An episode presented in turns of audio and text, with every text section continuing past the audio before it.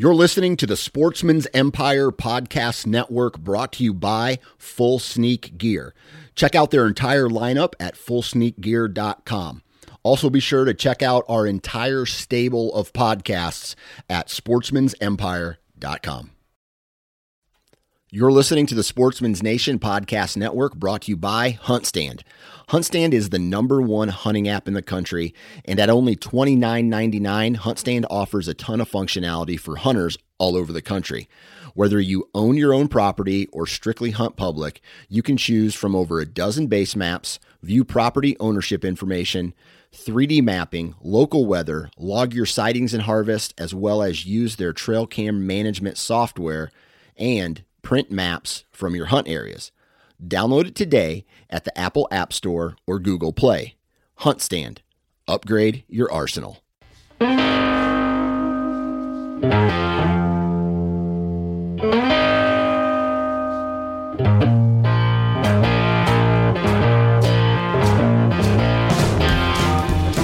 What's up, everybody? Welcome back to the Hunting Gear Podcast. I'm your host, Dan Johnson.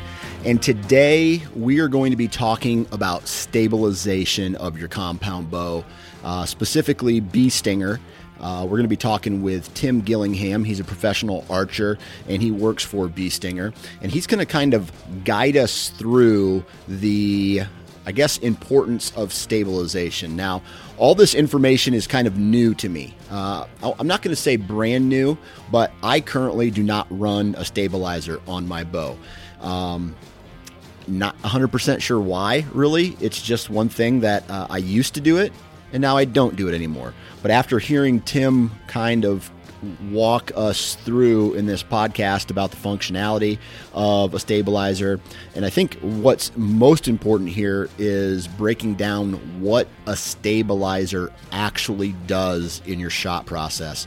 Uh, and he breaks down a whole bunch of details, right? He goes into a lot of detail about what a stabilizer actually does, what kind of stabilizer may work best for you, depending on if you are a tree stand hunter or if you are, uh, let's say, a Western hunter, uh, something that's going to take a little bit of a longer shot potentially. So just uh, just keep your ears open because there's a lot of really good information in this episode. And uh, if you're not a stabilizer guy, maybe after you hear this, you might be a stabilizer kind of guy. So guy or gal. So take uh, take a listen to this great episode. Tons of great information coming out of this podcast. So before we get started, though, I'm going to run through the commercials real quick. And the first one is the Average Conservationist. Now, the Average Conservationist is a, an apparel brand. They have T-shirts and hats, very cool logos um, with the theme of you know the everyday guy can be a a conservationist if they try. And uh, the logos are really cool. I think my the what shirt am I currently wearing right now? I'm wearing the Euro tee. It's got an elk Euro. Uh, an elk European skull on it, a mule deer skull, and a, a whitetail skull. Really cool. Um, I have some camo hoodies that they make. One of my favorite hats is the general hat, and they have a they have a variety of other uh, hats, t-shirts, sweaters, and uh, even some other uh, lifestyle like stickers and stuff. So uh, theaverageconservationist.com. Now here's what's cool about this company is right off of the bat, right off the top of all their earnings, they give 10% of their income to some form of a conservation effort. So that's huge. And I really feel that more companies within the hunting industry need to be doing that because at the end of the day, hunting is taking away from the natural resource that we love so much. So at some point, we we should be giving back. And uh, I know we give back through purchases of gun sales and uh, ammunition and buying our tags and licenses, but really that's not enough. So giving back extra, like what Marcus at the Average Conservationist is doing, is a big uh, is a big help to the you know the hunting community and the hunting industry and the and conservation as a whole. So uh, theaverageconservationist.com. If you want to save 10% on your purchase, enter the discount code NFC10 NFC10, and you can save 10% off of a hat or a T-shirt or uh, uh, sweater or whatever whatever they sell there. So take a look at that.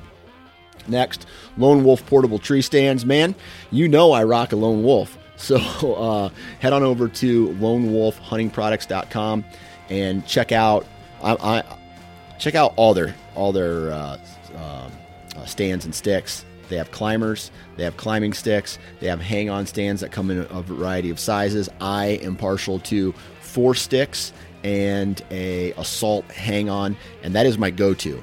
Every set I go, everywhere I go, I'm bringing four sticks and an assault hang on, and that's going to get me wherever I need to go.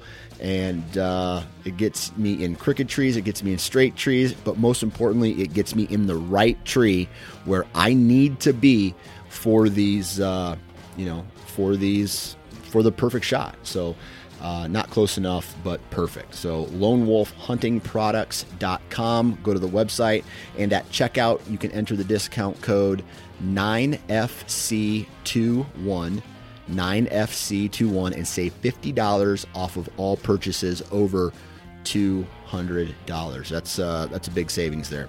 And lastly, Hunt Stand. So I've been messing around on Hunt Stand for a while now, and I'm going to tell you this: it the the functionality and features with this app really do trump all of the other apps that I've used in the past. So, um, the first thing you should do is go to huntstand.com and just read up on all the functionality and uh, features that this ha- app has that others do not. It's way less as far it, it's way less expensive and you're getting more you're actually getting more functionality out of the app than others the cool the cool thing about this though is that they I think they're updating their satellite imagery on a monthly basis. So th- no nobody else is doing that. So you have the most recent satellite imagery out that's currently out there and it's updated once a month and what another cool feature that I, I don't even think they're promoting this yet and i don't even know if i should be talking about it yet but you can import all of your other pins and lines and all that stuff from other apps other mapping and hunting apps onto this device onto this uh, this platform, uh, and that's a huge win too. So if you're currently running two or three different uh, uh mapping apps or, or, hunting apps, you really only need one now. You can just import everything, all that information over, and uh, it's a win. So, huntstand.com, like I said, visit the website. Uh, you can, uh, or you can go to Google Play and download it for free. And then you're paying, if you want the to upgrade, you can pay thirty dollars a year. Thirty dollars a year. So there's that. All right, commercials are done. Let's get into today's stabilization episode with Tim Gillingham. All right, on the phone with me today, Mr. Tim Gillingham. Tim, how we doing, man? Oh, not too bad. Just trying to get ready for elk hunt this week. Just getting back to normal life after traveling all year. So yeah, yeah, I'm getting ready to do the same. I got a mule deer hunt coming up on Friday of this week. I'll be gone for eight days. Where's your elk hunt at? I'm going up to southeastern Montana. Okay. An elk and a deer tag. So. Gotcha. Have you been in that area before?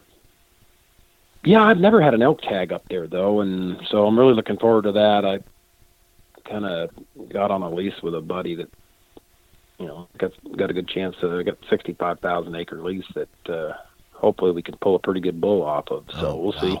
Yeah, that would be that'd be uh, fun. And elk is definitely on my bucket list. I I've been elk hunting, you know, multiple times. Just haven't had the mm-hmm. opportunity to draw back and, and, throw an arrow at one yet. But uh, knock well, on. yeah, it's t- it's tough. Yeah, I mean, especially public. You know, public land hunting can be real tough because there's so many people in the field now, and yeah. and to me, it's it's worth paying a little bit to try to get away from all those people. Yeah, yeah, that makes a lot of sense, man. A lot of sense. So we're gonna we're gonna kind of skip the foreplay on this episode, and we're gonna uh, we're gonna dive right into it. And we're gonna talk about stabilizers and uh, mm-hmm. and and specifically Bee Stinger stabilizers. But um, I just want to start this off with a very high level question, and kind of mm-hmm. give your spiel to us about you know what kind of role does a stabilizer play on a compound bow?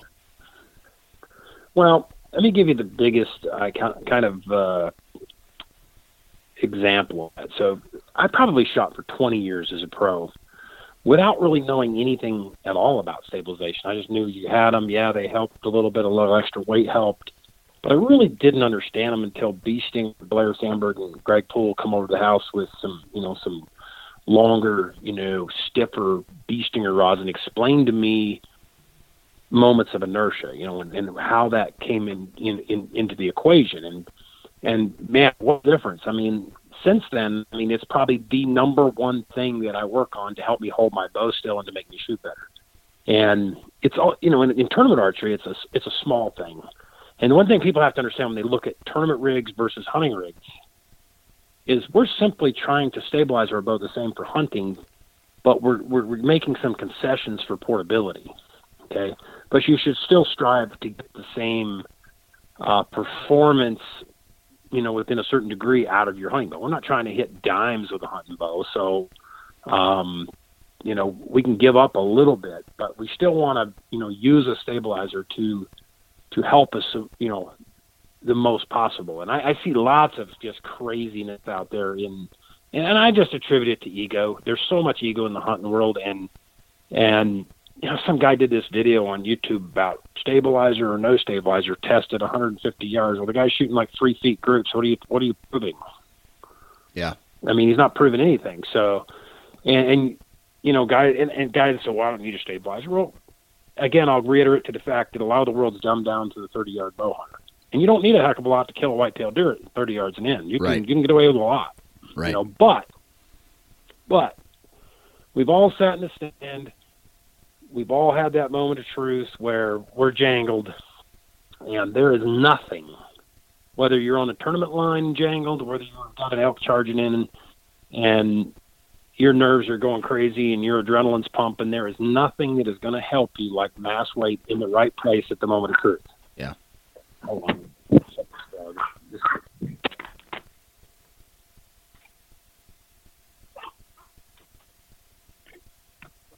Probably should have handled that first, huh?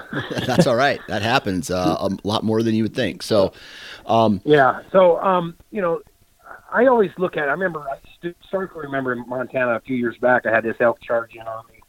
Pretty soon, I'm in the 30 yard pin low and dropped the rangefinder. I just remember I was jangled. But the, my first thought went to, what do you do in a shoot off in FITA when you're nervous? Well, you pull hard. Because number one thing you're going to do wrong is collapse. And number one, number two thing, you got to slow down because your body wants to get rid of that feeling. But stabilizers are huge, and they're way more important, I think, a lot of times on hunting bows than people give them credit for. And uh, it, you know, yeah, it's nice to pack a a light bow up into the mountains, but when it comes time to make a shot in a 15 mile an hour crosswind or 20 mile an hour crosswind at 75 yards down the hill, you you're going to want a stabilizer yeah, and you're going to want a good stabilizer. And there's lots of, you know, the, the stabilizer market is pretty saturated because anybody can go on Amazon, buy carbon tubing and end caps and make a stabilizer. It's really difficult. And to, to some degree, stabilizers simply are that. They're they're a carbon rod with, or aluminum rod with weight on the end of it, and uh, uh, you know it. Uh, it, it's just the way it is, you know, Yeah. and So let me ask you a question. there are there, there there are other features, you know, that that make one stabilizer more effective than the next. Okay. Let me let me kind of back up a bit and let, let's talk about what does a, a stabilizer actually do on the bow, and maybe talk a little bit about um, adding weight to a stabilizer or the length of a stabilizer as well. Well, okay, you, you go back to the analogy of you never seen a guy walk a tight wire with a short rod, right? Mm-hmm. You never seen a guy walk a tight wire with a rod sticking out one end. Yeah. Okay. What a stabilizer does is it puts weight out away from the bow and creates what we call moments of inertia. And moments of inertia is a measurement of the amount of force required to move an object in the middle. Okay. Okay. and that's really all it is. Um, so you know, one of the first stabilizers that that Bee Stinger came out with, which really made him famous, was Blair come out with this, this Bow Hunter Freestyle stabilizer, which was limited to 12 inches, and who's maximizing the stability of this bar by adding a great big disc weight right at the end of it. And to this day, I still think it's if you're going to run a single stabilizer, I can put that on 90% of amateur shooters or just average bow hunters' bow, and they're going to they're going to see a remarkable difference instantly. Yeah. That being said, with a single bar out front, now I've hunted with a single bar out front again because I'm not trying to hit dimes, you know. And one of the re- the only reason I really run a single stabilizer out front is if I want to put a knuckle on there and fold it into a to a handle that it's easy, you know really nice to carry when I'm out traipsing around the mountains. Yeah. There's much better systems in a two bar system than like our our Sport Hunter Elite combo or or uh, the, I, I, what I currently shoot is our Bee Stinger counter slide. Um, and it's a long 15 inch bar that sits off the side of the bow. And the, the stabilizer has a couple different jobs. Okay, the job is to slow down your mistakes. Okay, that moments of inertia. Okay, so if you put weight on one end and weight on another end, it takes more force to move that object in the middle. Okay, so it's going to slow down your mistakes as a shooter. Okay, um, it's also going to help slow down your pin movement for the same for the same reason. It's also going to help you naturally hold the bow level, especially when you got a quiver full of arrows on the side. You have to, you know, use the stabilizer to kind of help offset the accessories that are on the right side of the bow. And, you know, that all comes into part of your sight leveling. You know, you you know sometimes my my sight leveling is based off of how much weight I have on the bow. The, the quiver itself is actually a stabilizing unit. You know, and I see a lot of whitetail guys pulling their quiver off, but I mean, I shoot year round with it. Yeah. I shot a mule deer one time, well over 100 yards with a heads up decoy on the front of the stabilizers. yeah. It, it's not as big a deal as people make it out to be. Okay. All right. So, um, go ahead. So when it comes to um, things like reducing pin float, right? It, it, just it slows, like you said, it slows everything down. What does it do with, let's say, like transfer of energy or hand shock? Well, sure, yeah. Well, you know, the bows nowadays are parallel limbs, so there's not as much hand shock as there was in the previous years when the bows were more upright and throwing a lot more force out into the stabilizer system. So stabilizers, honestly, the shock absorption is is, is a much smaller factor than the actual stabilization. Now, keep in mind, every virtually every compound bow on the market has a has a cable guard, right? So when that cable guard, when you draw a bow back, it loads up the cable guard to the left, and when you fire, it's starting to recover back to the right. Well, stabilizer slows all that down, and a lot of guys, you know, if you've messed around with bows much, you'll you'll see that hey, if I tune this bow with a stabilizer, without a stabilizer, I get a different tear. Well, that's simply because it's slowing down. It's doing its job. Okay, it's slowing down the recovery of that bow from loaded up from left to right. You know, ninety percent of mistakes shooters make is left and right, and it's due to the cable guard. Okay, and the cable guard's influence on the system and the side load. So, you know, there's companies like say Bowtech. I shoot for Bowtech, and they have a flex guard on there. But the flex guard helps eliminate a lot of that. You know, eliminate a lot of that loading issues. Um, and so, therefore, if I take a, a try to tune bow with and without a stabilizer, you get a lot less of effect than say I do with a say a roller guard system that is pulled in to the riser. You know, Mathews uses a reverse roller guard, which kind of helps take some of that load off. Um, but a lot of companies will use a, a, a roller guard that comes into the bow, which basically creates more load, more speed. You know, gets more out of their limbs. Uh, but there are negative effects to that. So, you know, it's, it's important to understand that relationship, I guess. Yeah. Yeah. Because if you get a if you get a real light stabilizer and you got a bow that loads up real hard whips left and right, everything you do to it is going to affect that. Uh, another thing too that you know is really prevalent is high let off bows. High let off bows are extremely difficult to shoot. Um, you know, the, it, especially at the moment of truth. You know, especially when you're in the hunting gear, especially when you know an animal's charging in, it's real easy to make a mistake when you're only holding eight or nine pounds. Yeah. And especially a left and right mistake. That's most of the mistakes, you know, how I put my hand in that grip. Yeah. And I'm very sensitive to how I put my hand in the grip. I mean, I wear a glove most of the time that's slippery so it slides in. I hear guys talking about, well, my hand slides. Well, you want it to slide to the torque free spot. and you want to lock it in. But you don't want grip on there so that you can actually torque everything. Okay. Because you're going to torque that bow left to right, and the arrow's going to get hit off center by the string, and you're going to get a flyer. Yeah. So. So let me ask you this then: uh, when you, you make the decision, let's say, for, like for me personally, like right now, I don't shoot a stabilizer, right? And I'm I'm uh, as far as hunting is concerned, you're right. Like I'm a, I don't think I've killed a, a whitetail in my 20 years past 40 yards. It's all been. I think my my longest is 33 yards for for a mm-hmm. whitetail. Mm-hmm. Um, so I, I mm-hmm. I've never really focused on putting a stabilizer on on my uh, bow.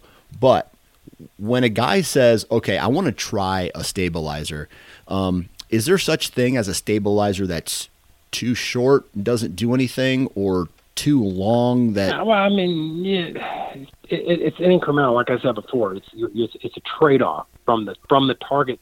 When I do seminars, I talk. I first start with all the target stuff, okay, because I want you to understand this is what's optimal, and that hunting is just a trade off for portability. If you're tied in a tree stand, you don't want long bars hanging around. It's going to bump into every branch you're spinning around the tree on.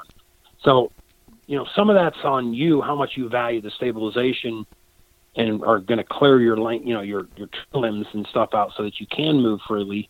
Um, but I, I, I'm very adamant about the fact that 99% of people are going to benefit from shooting a stabilizer. And again, it's a trade-off. Yeah. The longer you go, the better you know, if I shoot a pro hunter out the front with a big disc weight, you know, ninety percent of whitetail guys are pointing down when they shoot, right? Yeah. And that that is just a super good feeling with that big chunk of disc weight pulling down. And I also challenge whitetail guys, why why do you not shoot a stabilizer? All you do is hike a tree and even if you had them go a half a mile in, it's still not very far. You're going to a tree and set up in a tree. Now, a sheep hunter or a western mule deer or elk hunter that's traipsing all over the mountains, there's a little bit of concession to, you know, keeping the weight down. So in that regard, I would end up going longer bars with less weight on them to keep the weight down. But if I'm climbing up in a tree whitetail hunting, man, I'm going to put some weight on there. Yeah. Um, and I think a good average is 10 inch sta- front stabilizer if you're going to run a, you know, if you're going to run a single bar system. We try to keep our hunting systems compact to the bow. Personally, I like the counter slide. I think the counter slide is the very best of all worlds, you know, for the average guy. It sits off the left side of your bow. You can put weight on the front and the back. You can move the bar front or back so you can actually, you know, increase the leverage front or back in whatever ratio you want. And it does a very good job of offsetting the weight of your quiver, helping you hold that bow nice and level so your pins are straight up and down and you're not forcing it because you don't want to force your pins to level either because then you're you're simply like coiling a spring and as soon as you fire it's going to uncoil. In rifle shooting call it natural point of aim okay? If you don't have a natural point of aim and you push tension into the gun while you're you're you're aiming as soon as you pull the trigger it's going to cover back where natural was. And bows are no different. So you know I, I recommend don't go down and look at a lot of stabilizers are sold off of aesthetics. Yeah. You know, how does it look? I'm going to put this short little stubby four inch stabilizer on. Why bother? Yeah. It's not doing anything, but maybe adding a little teeny bit of weight to your riser. It's not. It's not adding any very little stabilization effect to your system. Yeah. So you want longer bars. I mean, and you know when you have like a counter slide and a 15 inch, we sell a 10, a 12, and a 15. I'd say use the 15. 99% of guys. Another consideration is if you want a two bar system, is you're a whitetail guy, you're pointing downhill, right? So you don't want you don't want a back bar coming back and hitting you in the leg when you're pointing downhill. So a counter slide system stays tucked up right under your forearm, so it's it's going to clear your leg a lot better. That's another reason for maybe thinking about only having a single bar out front. And again, I reiterate, if you're going to use a single bar, there's nothing better than a Bee Stinger Pro Hunter.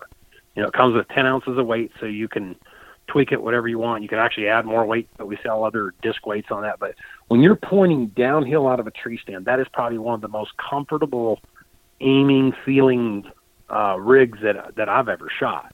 Okay. Okay. Um, so when when I draw my bow back, I tend I don't I don't know this is just how I do it. I tend to bring my bow up to the uh, aim or to the to the target, right? I I bring my pin up mm-hmm. on on the target.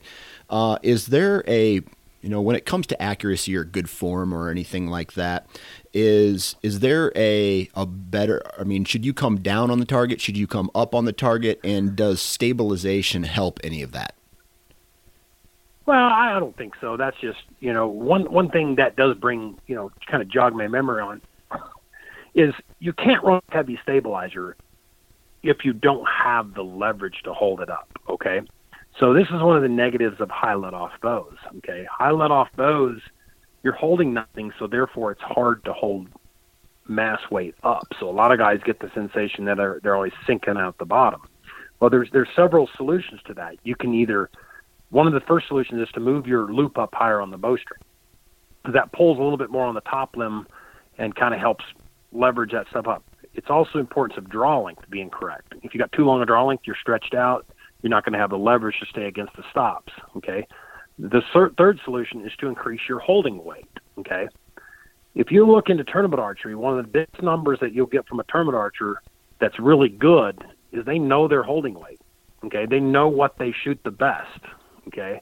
And I honestly, I shot 22 pounds of holding weight for a lot of years. And this year I'm, I'm 52 and I'm shoulders are starting to hurt, and I, I actually backed off a little bit for the last two or three tournaments of the year, and I, I kind of liked it. You know, there's some negatives in it for sure, um, but you know, as far as patterns on how you come into the target, uh, I think I tend to start high just simply because it's easier on my shoulders to draw the bow. Then I come down. Of course, when I'm drawing on an animal, I try to draw with the least amount of movement possible. So yeah. You know, you just you got to be able to stay against the wall. Yeah. Okay. So, I bumped my I, bumped, I was like messing around with my hunting bow. I got a new hunting bow and and I just got strings in for it yesterday. So I was scrambling to put it together and I kind of got the same sensation. I didn't like that real 10 pounds of holding weight. So I got a little trick on how I boosted up and I think I boosted up to eighteen, nineteen. Now I, it's it's kind of right on the edge where it wants to suck you through the peak, but I want to go out here when get done this and shoot through the chronograph because I guarantee I picked up six or eight foot a second. Yeah. Just just by mo- moving my holding weight up to 18 or 19 pounds from 10. Gotcha. Gotcha. Plus, it, it, it's a snappier it's a snappier shot, so you don't have to follow through quite as good when you've got a, a bow that's sitting more like right on the edge of the valley. Yeah. So there's lots of little things combined together that you know create you know good accuracy. Okay. So when it comes to material, I mean, I can remember a, uh, I can remember one of my first stabilizers I ever shot, and this was a long time ago. You know, I thought everybody needs a mm-hmm. stabilizer, mm-hmm. and so it had like sand in it, and it you could feel the sand shift up and down mm-hmm. when it was in it. Like it, it just, honestly, it looked cheaply made, I, and I po- probably bought it for that reason is because it was cheap. Uh, when it comes to mm-hmm. when it comes to stabilizers, is there a material that uh, performs or functions better than others? Well, sure. I mean, when you're dealing with target bars, of course, high modulus graphite is the key because when you hang, this is something that those guys taught me a lot because I just assumed that hey, a long stabilizer moves more because it's more flexible, right?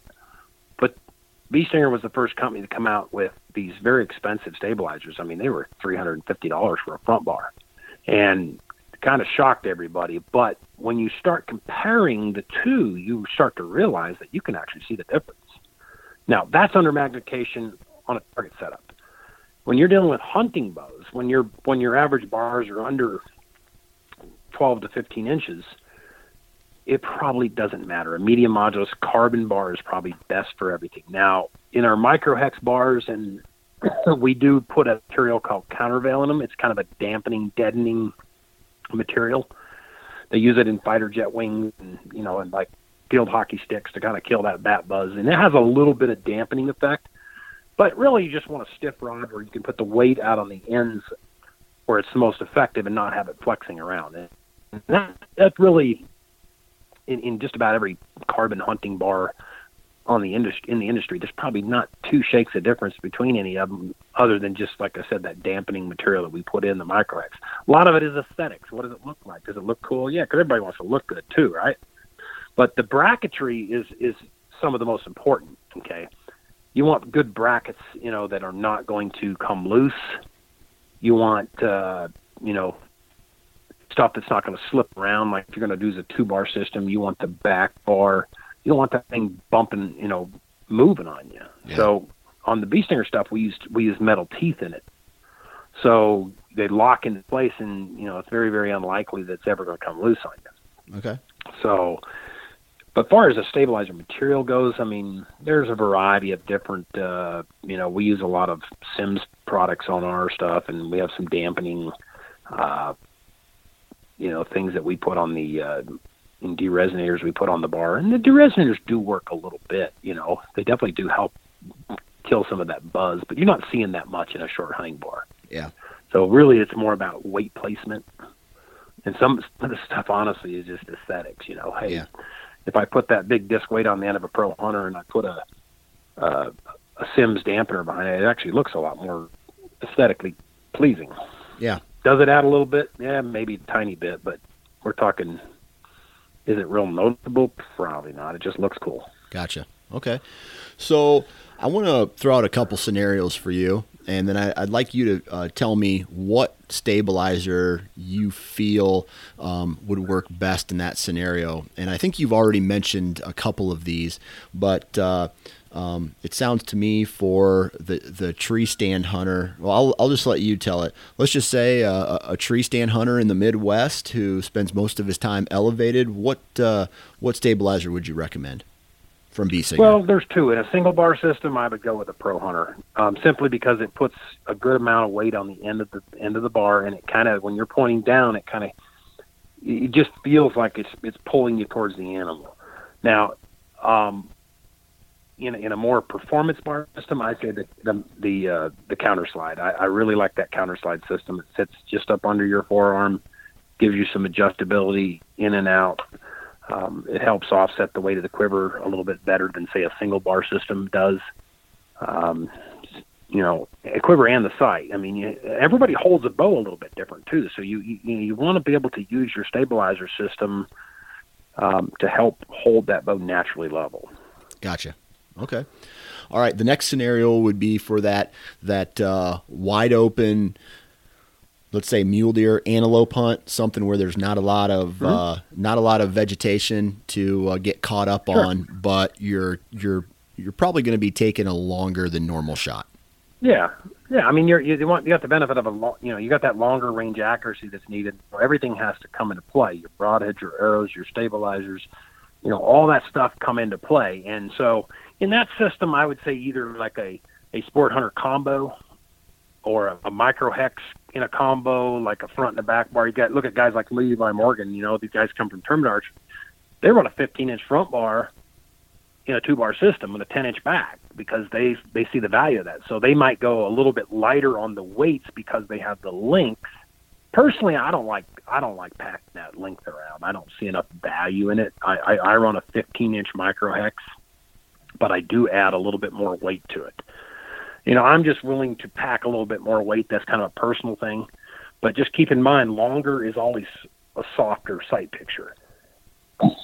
So that means so the longer you can make your moment, but the longer you can make your moment arm, and that moment arm is from one one uh, weight of the end of the stabilizer to the other. So if you got a 15 inch front bar, a 10 inch back bar, you got a 25 inch moment arm. If you got a 10 inch front and a 12 inch back, you got a 22 inch moment arm. If you got a 15 inch counter slide, you have a 15 inch moment arm. So it's all based on how much weight you put on the end of that moment arm as to, you know, I can make a a six eight sport hunter combo have the same moments of inertia as a 10 12 i just have to add a lot more weight to it to do so. Okay. You understand that yeah. principle yeah so basically that the longer that number is the softer the picture window eh, or the the sight yeah, window. And, and the less weight you need to get the same moments of inertia. Okay. Okay. Yeah. The longer the bars are, you know, it just then it becomes more of a portability issue. Do you want to are you hiking through brush and is it going to get hung up on everything? Are you strapping it to your pack? I mean, I don't strap my bow to my pack ever, unless I'm climbing a cliff. Yeah. You yeah. know, mountain goat hunting. I, I, I use both hands when I'm mountain goat hunting. yeah, for sure, for sure. Okay, um, and then I think the next scenario would be something where you are uh, potentially I don't know, let's say you're elk hunting in some steeper terrain, and not only do you have to shoot down, but you potentially have to shoot up too at a at an angle, mm-hmm. or, and there might be a, a, little bit more vegetation in the way.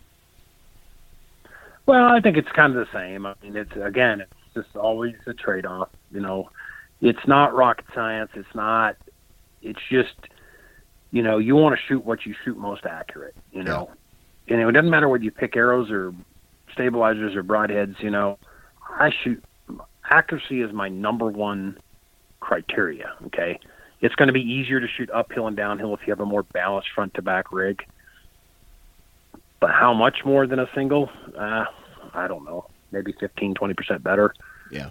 But it's dependent. Really, there's so many factors that are dependent upon it, like you know, holding weight, the shooter's ability.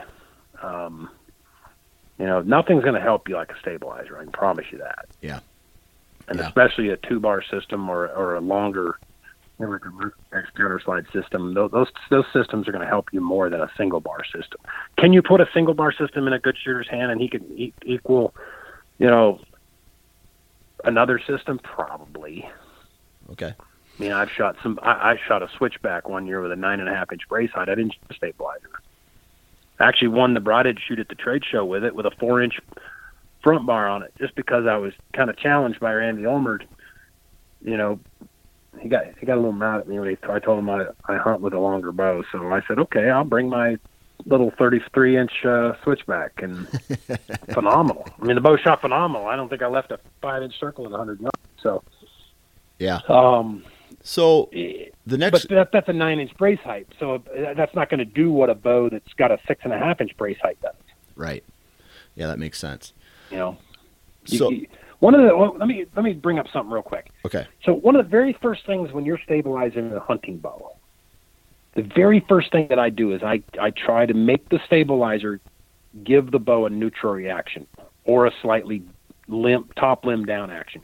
If your top limb is kicking back at you, that's probably the number one all time bad things that can happen because it's going to give you a lot of crazy flyers so the, I try to use a stabilization to number one neutralize that. Some bows are very neutral already with nothing.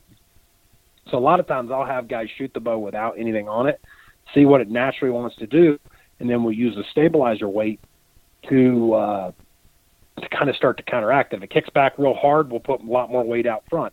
Okay. If it's real neutral, then we'll kind of even the weight front to back. Okay. So that's something, you know, that's another stabilization is how and how you apply pressure. Because if I go look at 10 different top level pro shooters, they're going to have 10 different stabilizer systems because they all apply a pressure different. Or they all, one guy takes a lot longer through his shot. He shoots a back tension style shot. He's going to have a lot lighter stabilizer system than a guy that's, uh, you know, command shooting. Right. Right. Okay. So, and, and this is going to sound like a crazy question, but like everybody needs to know, like, so you take a, a, stabilizer. What you know, we talked about several options. You, you attach it to your bow, screw it in. Is there is there a learning curve to using a stabilizer, or is it just screw it in and go? Uh, I think it's screw and go, but always check your tune. Everything you do to your bow is going to change your tune, especially if you're shooting micro diameter arrows. So, um, I tell people I shoot 5,000 arrows a year through paper. I shoot 5,000 arrows a year through paper. I think I shot 200 last night. Um, just trying to tune my hunting arrows up. And, you know, everything you do to setup is going to change where that string hits the arrow. So you can't just assume you can throw a stabilizer onto a well tuned bow and it's going to not change anything. So, yeah, you need to be able to experiment, you know, and nothing teaches that like like shooting an indoor archery league or something. You know, you you because you get a cause and effect. Okay, I did this, I got this. I also tell people paper tells no lies. If you've got a shooter that's got problems, I stand them in front of paper at five yards and make them shoot one arrow over and over again. If they can repeat that arrow over and over again, then I know their form's good. Um, if they're having problems, again, paper tells no lies. Yeah. And so you can start working on, hey, I did this and I got this. But, you know, stabilization is more how the bow reacts, how my sight picture um, looks. Primarily, I use it for, you know, sight picture more than just about anything. But I do want to cancel any negative reactions in the bow. Um, and it's just simply the more mass weight I can stack on there, the more it slows down my mistakes. Yeah. It's just what am I willing to pack around in the woods? Yeah. For sure. So all right. And I I tend to I tend to lean towards heavy. I'll pack a little bit more weight just for that, you know, because I've learned over forty years of bow hunting that you don't get that many shots. Yeah. You know, you don't get that many good quality shots, and I need to put I put more effort into making the shot than just about anybody. I don't hunt that much because I, you know, travel all year. My my wife will kill me if I take off too much time. But, but uh, I try to get my fix every year, and so I really, really prepare my equipment so that if I do get a shot, I can make it no matter what it is. Yeah, understood. Understood. Shot lots, shot lots of animals over a hundred years. I mean, does that did everybody need to be doing that? Absolutely not. Yeah. I've seen very few people that can back up what they say when you know in terms of long range hunting accuracy. Right. Because you got to have everything into into the equation. You got to understand every little aspect of. You know, I watch these TV shows. It makes me sick. These guys will go out to a to a guide and they'll they're stand out back practicing with their field points. And I'm thinking, what the hell are they doing with their field points? Yeah. I never shoot my hunting bow with a field point. Yeah. That, that's Because something I keep hearing Field too. points and broadhead. Field points and broadheads don't hit the same. Yeah. For sure. Uh, you might be able to, you know, not not at the distances. The majority of my practice, I do at 100 to 120 yards, and I'll check my short marks and my pins, and but I do my practice at distance because it teaches me the most, and Right. that's the most important mark on my sight tape. Right. Yeah, makes So- it makes a ton of sense. I need to know. I need to know what I can do at a you know moment's notice. Is that is is it a legitimate yardage for me? You know, can I stuff nine out of ten in in a four inch circle at 100 yards? If I can, that's a pretty legitimate distance as long as everything else is right. Right. Yeah, definitely. All right. So um, I want to kind of wrap it up here. But the next question I, the last question I have uh, for you is, um, so a guy listens to this today. He goes, you know what? I want to, uh, I need a stabilizer, and he walks into the store and, or he's searching online, and he's he's trying to make a decision on what stabilizer he should buy. Why should he choose Bee Stinger? Well, Bee Stinger was was the first. Okay, we're one of the very first stabilizer companies that really taught stabilization. And uh, like I said, I went 20 years, and I still think there's tons of archery shops just stock a bunch of stuff, but they don't really teach stabilization because it's a very confusing topic, and a lot of people don't even know how to teach it. So I've actually shot a few videos, and we're going to be doing some videos because it's important to educate people how to do it. You know, and, and I'm a resource. People can reach out. They reach out to me all the time on Facebook and Instagram to kind of help them with their setups. And uh, it, it, it's just a it's a product built by professionals, you know, to allow you to achieve the best results possible. And there's lots of options. We give lots of options for people. Yeah. You know, they look good. They perform. They perform good. And uh, I think you're going to get you know what you pay for. Yeah, perfect. Well, Tim, man, uh, thanks for taking time out of your day to hop on and, and school us on uh, the uh, stabilization world and, and Bee Stinger. Uh, appreciate your time and, and good luck this upcoming season, man. No problem, man. I appreciate it.